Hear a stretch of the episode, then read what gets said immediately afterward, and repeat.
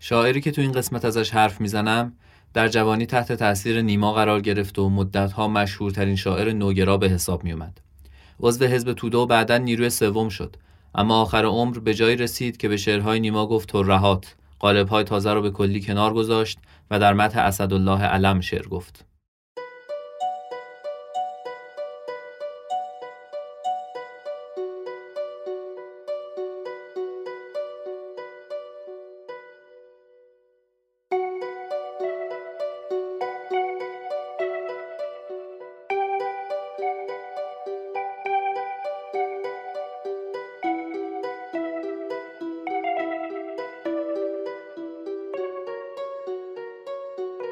شما دارید به پادکست ریرا گوش می‌کنید. من سامان جواهریان هستم و توی هر قسمت این پادکست یک شعر معاصر می‌خونم و درباره اون شعر شاعرش سبک و دورش حرف می‌زنم. این قسمت چهارم ریراست که در میانه اردیبهشت 99 منتشر میشه. توی این قسمت شعر کارون فریدون توللی رو می‌خونم. توللی تو سال 1298 تو شیراز به دنیا اومد. خانوادهش خانواده ثروتمندی بودند که به ایل قشقایی مربوط بودند. توللی هم نام یکی از تیره های همین ایله. توللی تا زمان دیپلم گرفتن توی شیراز میمونه. اولین شعری که از توللی باقی مونده شعری به اسم پشیمانیه که بر وزن افسانه نیما سروده شده. خود توللی نوشته که بعد از خوندن افسانه چنان تحت تاثیر قرار گرفته بوده که برای دیدن نیما از شیراز به تهران میاد. چیزی شبیه ماجرایی که برای شهریار هم رخ داده بود و توی قسمت قبل نقل کردم بعد از دیپلم توللی به تهران میاد و از دانشگاه تهران لیسانس باستانشناسی می‌گیره و بعد به شیراز برمیگرده.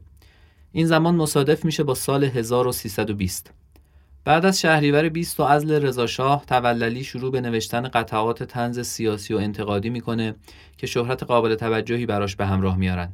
این قطعات به اصطلاح نقیزه هستن یعنی نوعی تقلید تنظامی از سبک قدما درشون دیده میشه و همون قطعاتی هستن که بعدا در کتاب تفاصیل چاپ میشن. توللی سال 1323 به عضویت حزب توده در میاد. در کنگره نویسندگان سال 25 یکی از چهار نفریه که میشه بهشون گفت نوگرا. تو همین سال شعر معروف مریم رو چاپ می‌کنه که بسیار محبوب میشه و توللی رو تبدیل به پیشوای گروهی از شاعران می‌کنه که شعرهای میانه رو با حال و هوای رمانتیک می‌گفتن. شعر مریم توصیفی از یه صحنه طبیعیه مثل خیلی از شعرهای این گروه از شاعرها که انگار تابلوهایی از وصف طبیعت بودند. در نیمه های شامگهان آن زمان که ماه زرد و شکسته میدمد از طرف خاوران استاده در سیاهی شب مریم سپید آرام و سرگران. او مانده تا که از پس دندانه های کوه محتاب سر زند کشد از چهر شب نقاب بارد بر او فروغ و بشوید تن لطیف در نور ماه تاب بستان به خواب رفت و می دزدد آشکار دست نسیم عطر هر آن گل که خرم است. شب خفته در خموشی و شب زندهدار شب چشمان مریم است. محتاب کم کمک ز پس شاخه های بید دزدانه می کشد سر و می افکند نگاه. جویای مریم است و همی جویدش به چشم در آن شب سیاه. دامن کشان ز پرتو محتاب تیرگی رو می نهد به سایه اشجار دور دست شب دلکش است و پرتو نمناک ماهتاب خواب آور است و مست.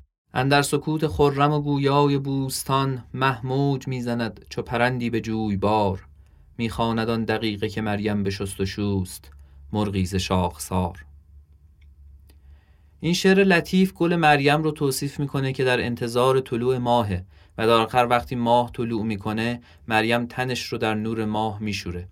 البته این جور توصیف از تن شستن مریم طبیعتا تدایی های اروتیک هم در ذهن خواننده ایجاد می‌کنه.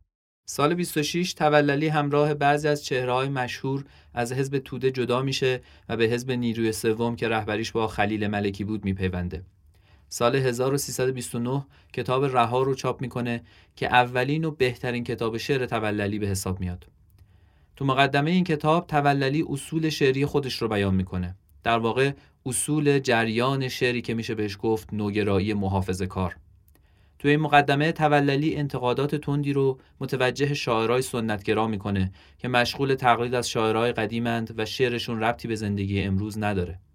اما از طرف دیگه از شعرهای آزاد نیما هم انتقاد می‌کنه. این انتقادها که تو مقدمه کتاب بعدی توللی واضحتر بیان شدند هم متوجه ضعف‌های زبانی نیماست که البته تا حدی درسته هم متوجه قالب شعر نیما و ابهامی که داره. در واقع توللی تحت تاثیر نیما بود اما نه تحت تاثیر شعرهای آزاد و نیمایی نیما بلکه تحت تاثیر نیمای رومانتیکی که توی دهه 1300 شعرهای مثل افسانه و ایشب رو سروده بود این کمابیش درباره همه شاعران جریان نوگرایی محافظه کار صادقه جریانی که چهرهای مهمش غیر از خود توللی گلچین گیلانی، محمد علی اسلامی ندوشن، کمی بعدتر نادر نادرپور و البته پرویز ناتل خانلری بودند. خانلری خیلی چهره مهمی در این جریان بود هرچند شاعر پرکاری نبود اما به خاطر سواد ادبیش نقش نظریه پرداز رو برای جریان نوگرای محافظه کار بازی می‌کرد و سردبیر مجله سخن هم بود که معتبرترین و مهمترین مجله این جریان بود. ماجرای رابطه خانلری و نیما هم جالبه. خانلری نوه خاله نیما بود یعنی نیما پسر خاله مادرش بود. در نوجوانی خانلری وقتی که نیما به خاطر افسانه مشهور شده بود خانلری به نیما علاقه و ارادت پیدا کرده بود و به خونش رفت آمد می‌کرد. نیما هم به اون محبت و علاقه داشت و برای شعرهای خودش و شعرهای فرانسوی می‌خوند. اما هرچه گذشت این رابطه رو به تیرگی گذاشت. خانلری که بزرگتر شد و تحصیلات ادبی پیدا کرد، نوعی حس رقابت با نیما پیدا کرد و اون رو بی سواد خطاب کرد. و نیما هم خانلری رو جوان شارلاتانی می‌دونست که حرفای اون رو درست و عمیق نفهمیده. توی یادداشت‌های نیما اثرات این خصومت رو میشه دید. به توللی برگردیم. بعد از کودتای 32 توللی که به هواداری از دکتر مصدق مشهور بود فراری میشه و خونش رو در شیراز غارت می‌کنن. بعد به تهران فرار می‌کنه. بعد از این دوره ترس و فشاره که توللی دچار چرخش عجیبی میشه. کتاب دومش نافه که سال 41 منتشر میشه شاید تتمهی به کتاب قبلی یعنی رها باشه که در مجموع ضعیفتره. اما مجموعه های شعر بعدی توللی مثل پویه و شگرف مجموعه های از غزل و قصیده است. از همون نوع شعرهایی که خودش تو مقدمه کتاب رها بهشون انتقاد کرده بود. و تازه نمونه هایی که نسبت به معاصرین خودش خیلی هم درجه یک نیستند. توی همین زمانه که در یکی از اشعارش میگه شعر نو را من یکی شالوده ام بی گفتگو و در این هنگامه باک از خسم قوقاییم نیست. شعر نیما چیست در خلقت؟ جنینی نیم بند. نازنین طفلی که دستی بر سرش ساییم نیست. شیر بیال و دم و اشکم بود اینطور رهات غیر آن افسانه وان گنجی که بکشاییم نیست. از نظر سیاسی هم توللی که روزگاری هوادار مصدق بود دوست و یار اسدالله علم شد و حتی برای علم شعر گفت و چاپ کرد. از نظر خیلی از کسانی که روزگاری هوادار توللی بودند این کارها مثل خودکشی بود. برای همین وقتی سال 1364 از دنیا رفت افراد زیادی ابراز غم و اندوه نکردند. چون شاعری که اونها میشناختند سالها پیش مرده بود.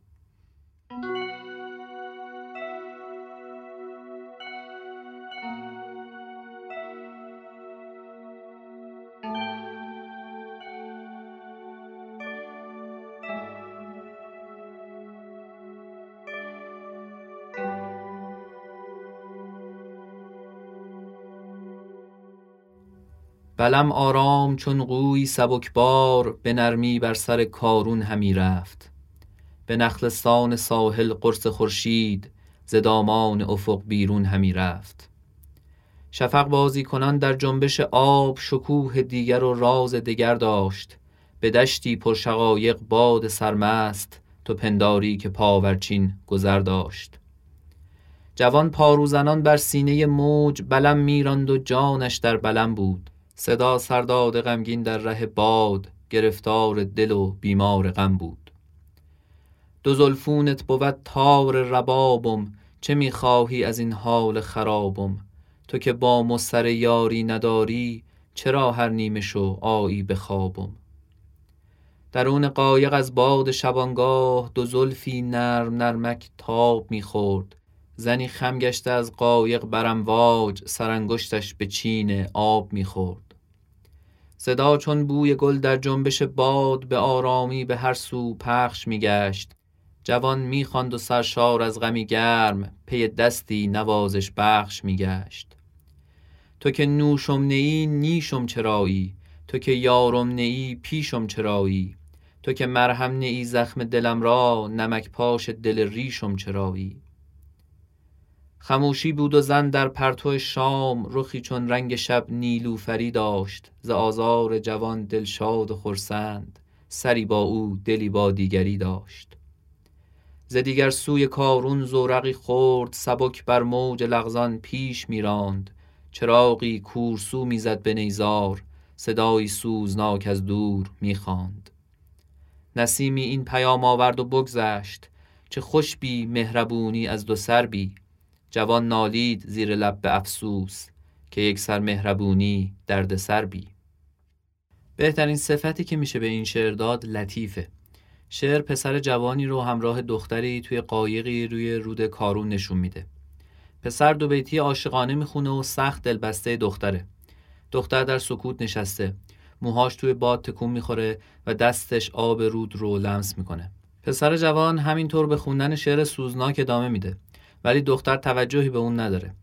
دلش با کس دیگه است و از اینکه این پسر اینطور مستاصل عاشقشه لذت می‌بره. شعر در حالی تموم میشه که هوا تاریک میشه و صدایی از دور میگه چه خوش بی مهربونی هر دو سر بی و پسر جوان زیر لب ادامش رو زمزمه می‌کنه که یک سر مهربونی درد سر بی با خوندن این شعر به خوبی متوجه میشید که وقتی به این شاعران میگیم شاعران رمانتیک منظورمون چیه. البته رمانتیسم اروپایی مکتب ادبی و فکری خیلی مهم و تاثیرگذاره و بسیار معنیش وسیعتر از چیزیه که ما اینجا از صفت رمانتیک می‌فهمیم. آزایا برلین میگه رمانتیسم بزرگترین تحولیه که تا امروز در زندگی انسان غربی رخ داده. حتی شعرهای رمانتیک نیما هم به نظر من دارای عمق بیشتریه. اما رمانتیسم توللی و خانلری دقیقا چنین حال و هوایی داره. از رمانتیسم نیما رقیق تره شعرشون خیلی پرتصویره. و انصافا تصویرهای قشنگی هم می‌سازن. توی همین شعر نور غروب که توی آب لرزان منعکس شده رو تشبیه می‌کنه به دشت شقایقی که باد توش میوزه. گاهی همونطور که توی شعر مریم دیدیم کل شعر یه نقاشی از یک صحنه زیبای طبیعیه. تصویری که به جای رنگ با کلمه ترسیم شده. توی شعر این شاعران بعضی فضاها و اتفاقات خاص خیلی پرتکراره. چیزهایی مثل صحنه غروب خورشید، شب محتابی، شکلهای دوردست و مبهم، تنهایی و سکوت، سایه های وهمانگیز، سرزمین های دور، به یاد آوردن خاطرات قدیم، دیدار یار و بوسیدنش، وداع یار و اش ریختن و رفتن و محو شدن در دوردست.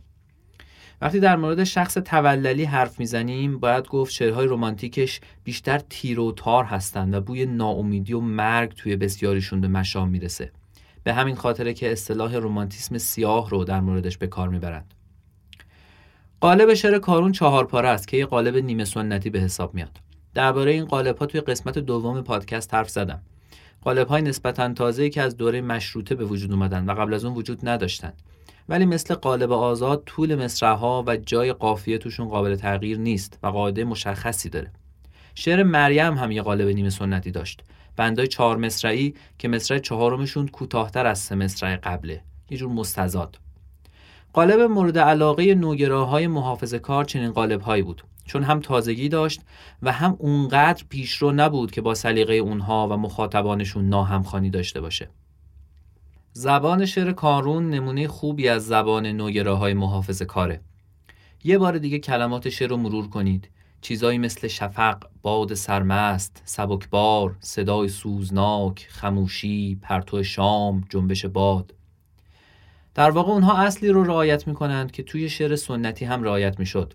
برای شاعران سنتی انگار بعضی واژه ها شاعرانه بودند و بعضی نه. یعنی هر واژه اجازه ورود به شعر رو نداشت. مثلا شمع و پروانه و می و خرقه واژه های شاعرانه بودند.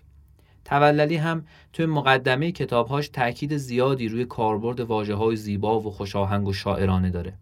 زبانی که نوگراهای محافظ کار استفاده می کنند یک زبان شیک که شاعرانه با واجه های محدوده. برعکس نیما و پیروانش چنین عقیده ندارند. از نظر اونها هر واژه ای می‌تونه وارد شعر بشه به شرطی که شاعر زمینش رو درست فراهم کرده باشه. این مطلب رو نیما توی مقدمه افسانه بهش اشاره می‌کنه و عملا هم می‌بینیم شعرش پر از کلماتیه که امثال توللی نمیپسندیدن. وقتی شاملو میگه این بحث خشک معنی الفاظ خاص نیز در کار شعر نیست اگر شعر زندگی است به همین موضوع اشاره می‌کنه. جالبه که توللی نوع دیگری از شعر هم میسرود. شعرهای سیاسی که معروفترینشون یعنی فردای انقلاب رو توللی توی کنگره نویسندگان هم خوند. اما چون زبان و تصاویر اون شعرها هم شبیه همین شعرهاست بیشتر سوزناک هستند تا کوبنده. یعنی نه فقط با شعرهای سیاسی نیما قابل مقایسه نیستند حتی در مقایسه با شعرهای سیاسی دوره قبل مثل شعرهای لاهوتی که تو قسمت دوم نمونشون رو خوندم هم رنگی ندارند. شعر نوگرای محافظه کار رومانتیک با همه این ویژگی هایی که گفتم بیشتر سالهای دهه 20 شعر مسلط بر جامعه بود. همونطور که توی قسمت قبل توضیح دادم نیما شهرتی نداشت. خیلی از جوانهای اون سالها شعر نو رو با توللی شناختند. و البته به خاطر رقابت و دشمنی که توللی و خانلری با نیما پیدا کرده بودند شاعران نیمایی اصلا دل خوشی ازشون نداشتند. یک کتابی هست به اسم گفتگوی شاعران. این کتاب حاصل جلساتیه که توی سال 1344 برگزار شده و شاملو و اخوان و فروغ و سپهری و میم آزاد و چند نفر دیگه توش حضور داشتند. توی حرفهای اون جلسه به خوبی می‌تونید خشم اونها رو نسبت به خانلری و توللی ببینید. خشم از اینکه فضا رو طوری در دست گرفتند که خودشون رو معیار و معرف شعر نو به حساب میارن و از طرفی راجع به نیما یا سکوت در پیش می‌گیرن یا دشنامش میدن. در واقع تلقی اونها اینه که این جریان شعر معاصر رو به عقب برده و از پیشرفت دور کرده. این حرف رو بعضی منتقدین شعر نو هم تکرار کردند. اما در مقابل بعضی های دیگه یادآوری کردند که شهرت بیشتر توللی نسبت به نیما در اون سالها طبیعی و شاید اجتناب ناپذیر بود. شعر نیما هنوز هم که هنوزه خواننده خیلی وسیعی تو جامعه ما نداره. توی دهه سی نیما زیادی پیشرو بود. مردم نه فقط شعرش رو دوست نداشتند بلکه اصلا نمیفهمیدند. ولی شعر توللی رو میفهمیدند و ازش لذت میبردند. در این حال این نوع شعر نوگرای محافظ کار رمانتیک کاملا هم سنتی نبود و با تازگی نسبی قالب و زبان و تصاویرش کم کم جامعه رو با شعر نو آشنا کرد. از این دیدگاه هرچند توللی و خانلری نسبت به نیما بی انصافی کردند اما در بلند مدت شعرشون جامعه رو آماده پذیرش شعر نیمایی کرد. چیزی که شنیدید قسمت چهارم پادکست ریرا بود. این پادکست چند روز بعد از روز معلم منتشر میشه. این قسمت رو تقدیم می‌کنم به سیاوش پیریایی. آقای پیریایی معلم فارسی راهنمایی من و اولین معلم ادبیات واقعی من بود. ایشون بود که من رو کتابخون کرد و نگاه هم رو به ادبیات عوض کرد. آقای پیریایی نمی‌دونم صدای من رو میشنوید یا نه. اما اگر میشنوید این هدیه کوچیکیه برای اینکه نشون بدم چقدر قدرشناس شما هستم. سه قسمت اول پادکست ریرا تا الان حدود سه هزار بار از برنامه های پادگیر شنیده شده. تشکر می‌کنم از همه شما که این پادکست رو به دیگران معرفی می‌کنید. صفحه اینستاگرام پادکست ریرا هم راه اندازی شده و می‌تونید اونجا هم دنبالش کنید. شناسه ریرا در اینستاگرام مثل تلگرام و توییتر هست ریرا پادکست. بهترین جا برای گفتگو درباره پادکست هم صفحه توییتره. ممنون از گروه پرسونا که موسیقی پادکست رو تهیه کردند